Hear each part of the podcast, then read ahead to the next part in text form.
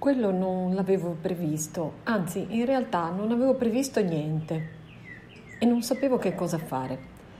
Presi alloggio nell'albergo più economico che riuscii a trovare e, riuscii, e uscii in cerca di un posto dove mangiare una bistecca e bere un paio di bicchierini per raccogliere le idee. Alle nove non avevo fatto alcun progresso, così tornai al Luna Park per vedere che cosa succedeva da quelle parti. Fui fortunato, per così dire, era in arrivo una bassa pressione e una maligna pioggerella rispediva a casa i giostrai, con tutto il loro brio inzuppato. Secondo voi li chiamano ancora uomini di fatica? Io non pensai di chiederglielo a quello che stava chiudendo la tenda, la tenda della mostra. Doveva essere sugli ottanta e gli offrì un deca per il privilegio di comunicare un po' con la natura, nella persona del gorilla che non si chiamava Gargantua. L'uomo non sembrò prendere in considerazione l'aspetto etico dell'affare, ma fece un sogghigno evidente di fronte all'entità della somma. Aggiunse un altro deca e lui lasciò una luce accesa vicino alla gabbia quando se ne andò zoppicando. C'erano parecchie sedie pieghevoli sui palchi delle attrazioni, così ne presi una e mi accomodai. Ismael mi scrutò per alcuni minuti e alla fine mi chiese dove eravamo rimasti. Avevi appena finito di dimostrarmi che la storia, che la Genesi inizia con la caduta di Adamo e finisce con l'assassinio di Abele, non ha niente a che fare con ciò che viene convenzionalmente accettato nella mia cultura. È la storia della nostra rivoluzione agricola narrata dalle prime vittime di questa stessa rivoluzione. E che cosa rimane da dire secondo te? Non lo so, forse si devono mettere insieme i pezzi. Non ho ancora chiaro quale sia il quadro definitivo. Sì, lo so, lo penso anch'io. Lasciami riflettere.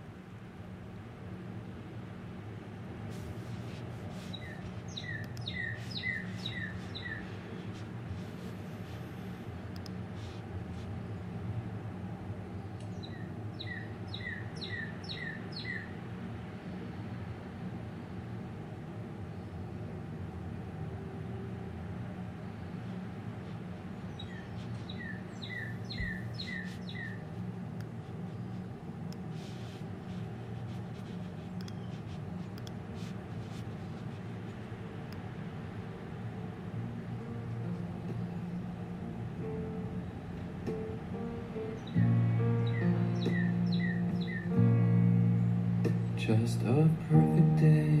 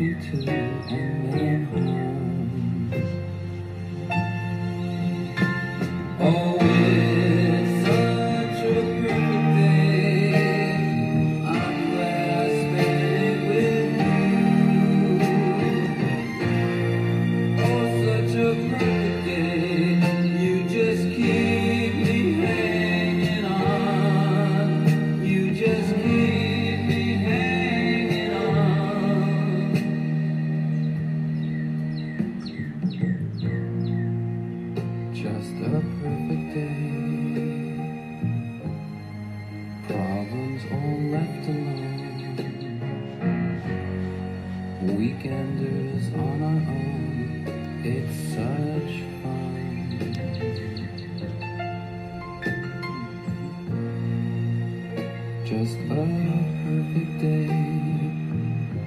You made me forget myself.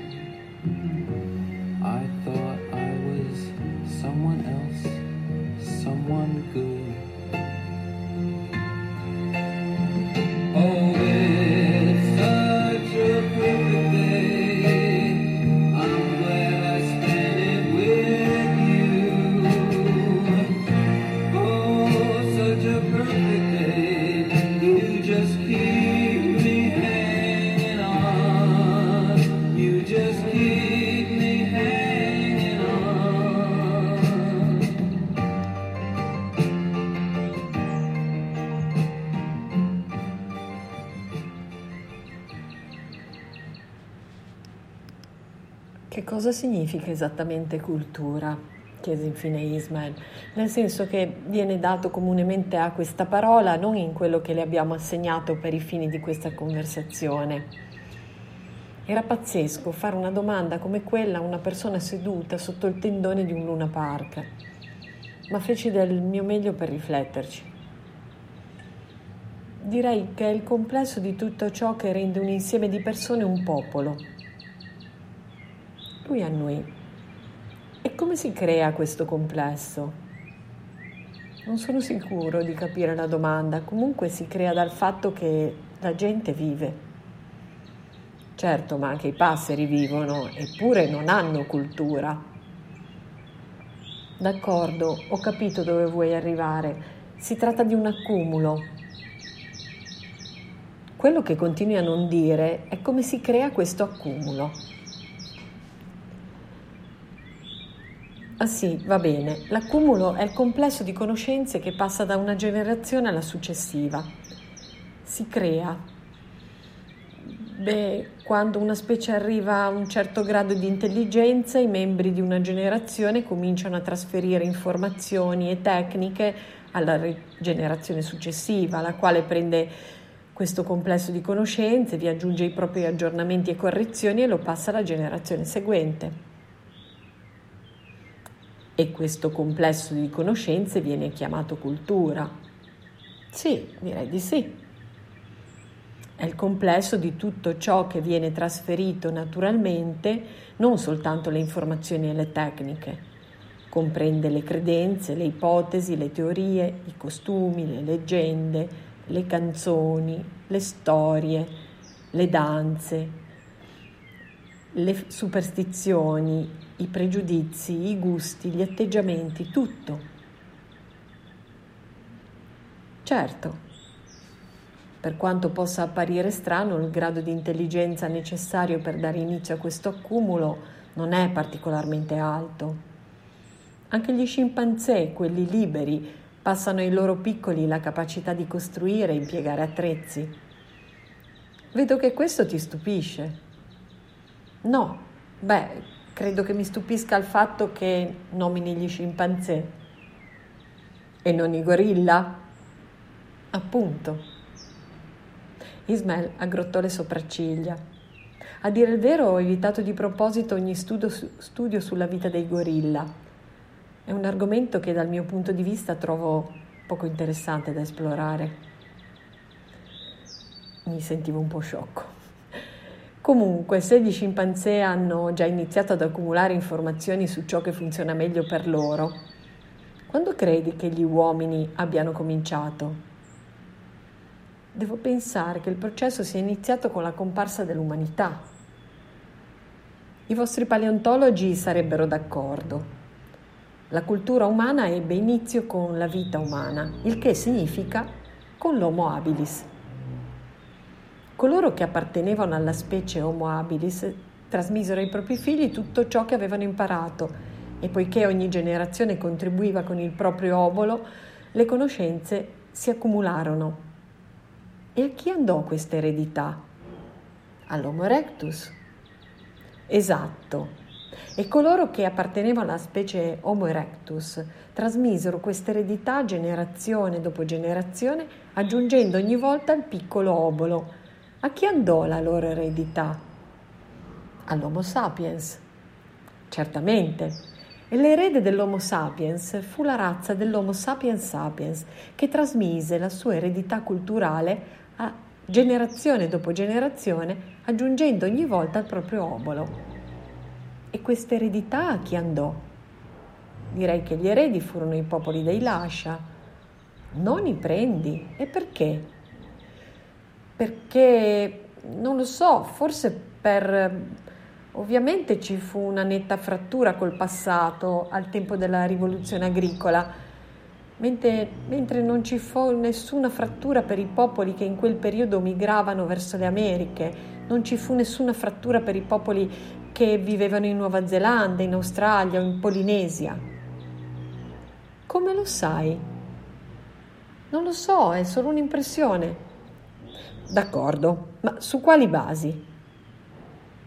Penso che si tratti di questo. Io non so quale storia stiano recitando questi popoli, ma è evidente che è la stessa per tutti.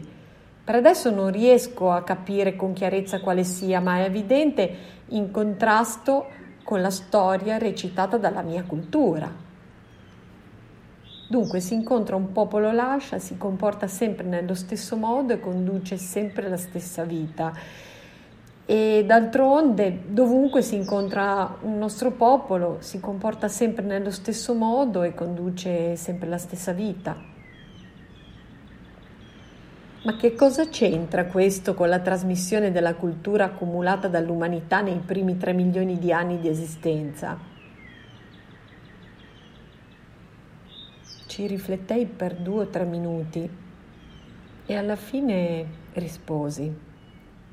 C'entra perché i Lascia continuano a trasmettere la loro cultura nella forma in cui l'hanno ricevuta, noi invece no, perché 10.000 anni fa i fondatori della nostra cultura hanno detto stronzate, non è così che devono vivere gli esseri umani e hanno buttato tutte le ortiche.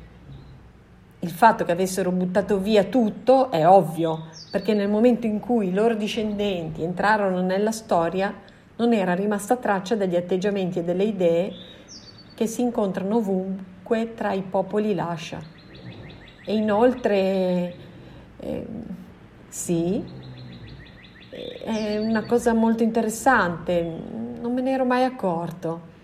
I popoli lascia sono consapevoli di possedere una tradizione che risale a tempi antichissimi. Noi no. Per lo più siamo un popolo nuovo Ogni generazione è sempre più nuova, tagliata fuori dal passato più profondamente di quella che la precede. Che cosa dice Madre Cultura a questo riguardo? Ah, dissi chiudendo gli occhi. Madre Cultura dice che è così che deve essere, non c'è niente per noi nel passato. Il passato è pattume è qualcosa da lasciarsi alle spalle, da cui fuggire. Ismael annui. Adesso lo capisci? In questo modo siete stati colpiti da un'amnesia culturale. Ma che vuoi dire? Finché non sono arrivati Darwin e i paleontologi ad appiccicare alla storia tre milioni di anni di vita umana, nella vostra cultura si riteneva che la nascita dell'uomo e quella della sua cultura fossero eventi simultanei, anzi, che fossero lo stesso evento. In altre parole, la vostra cultura riteneva che l'uomo fosse nato essendo già dei vostri.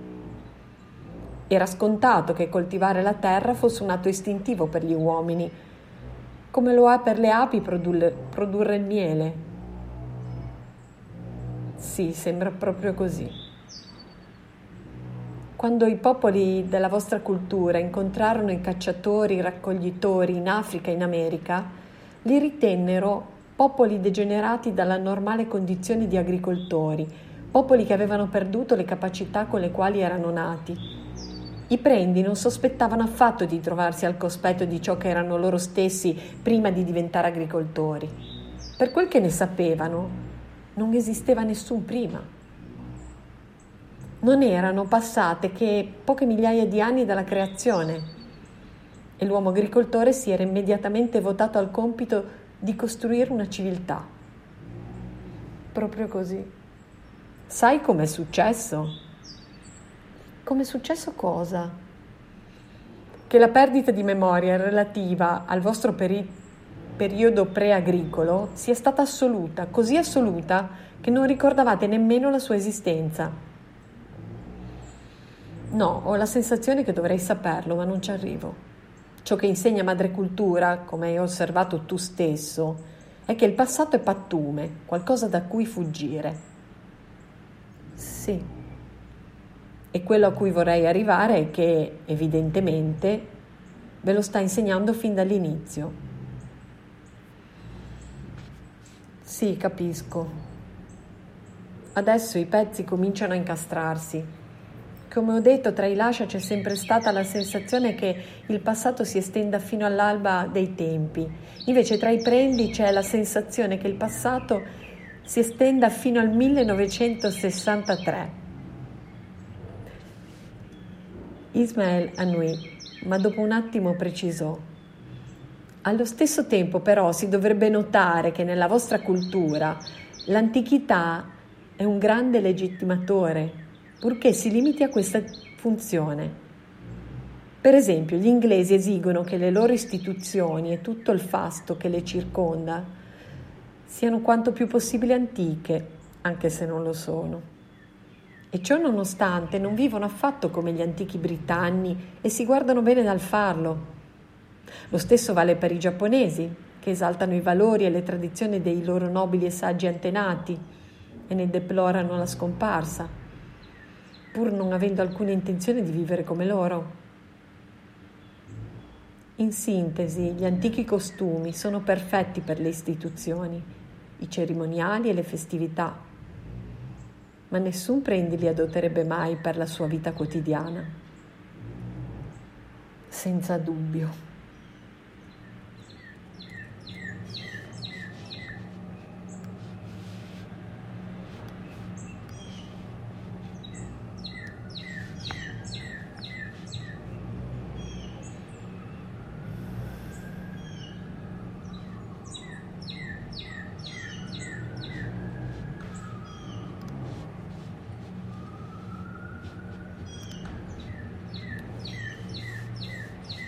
Abbiamo terminato qui la diciannovesima puntata, oggi è martedì 19 gennaio, sono le 14.24.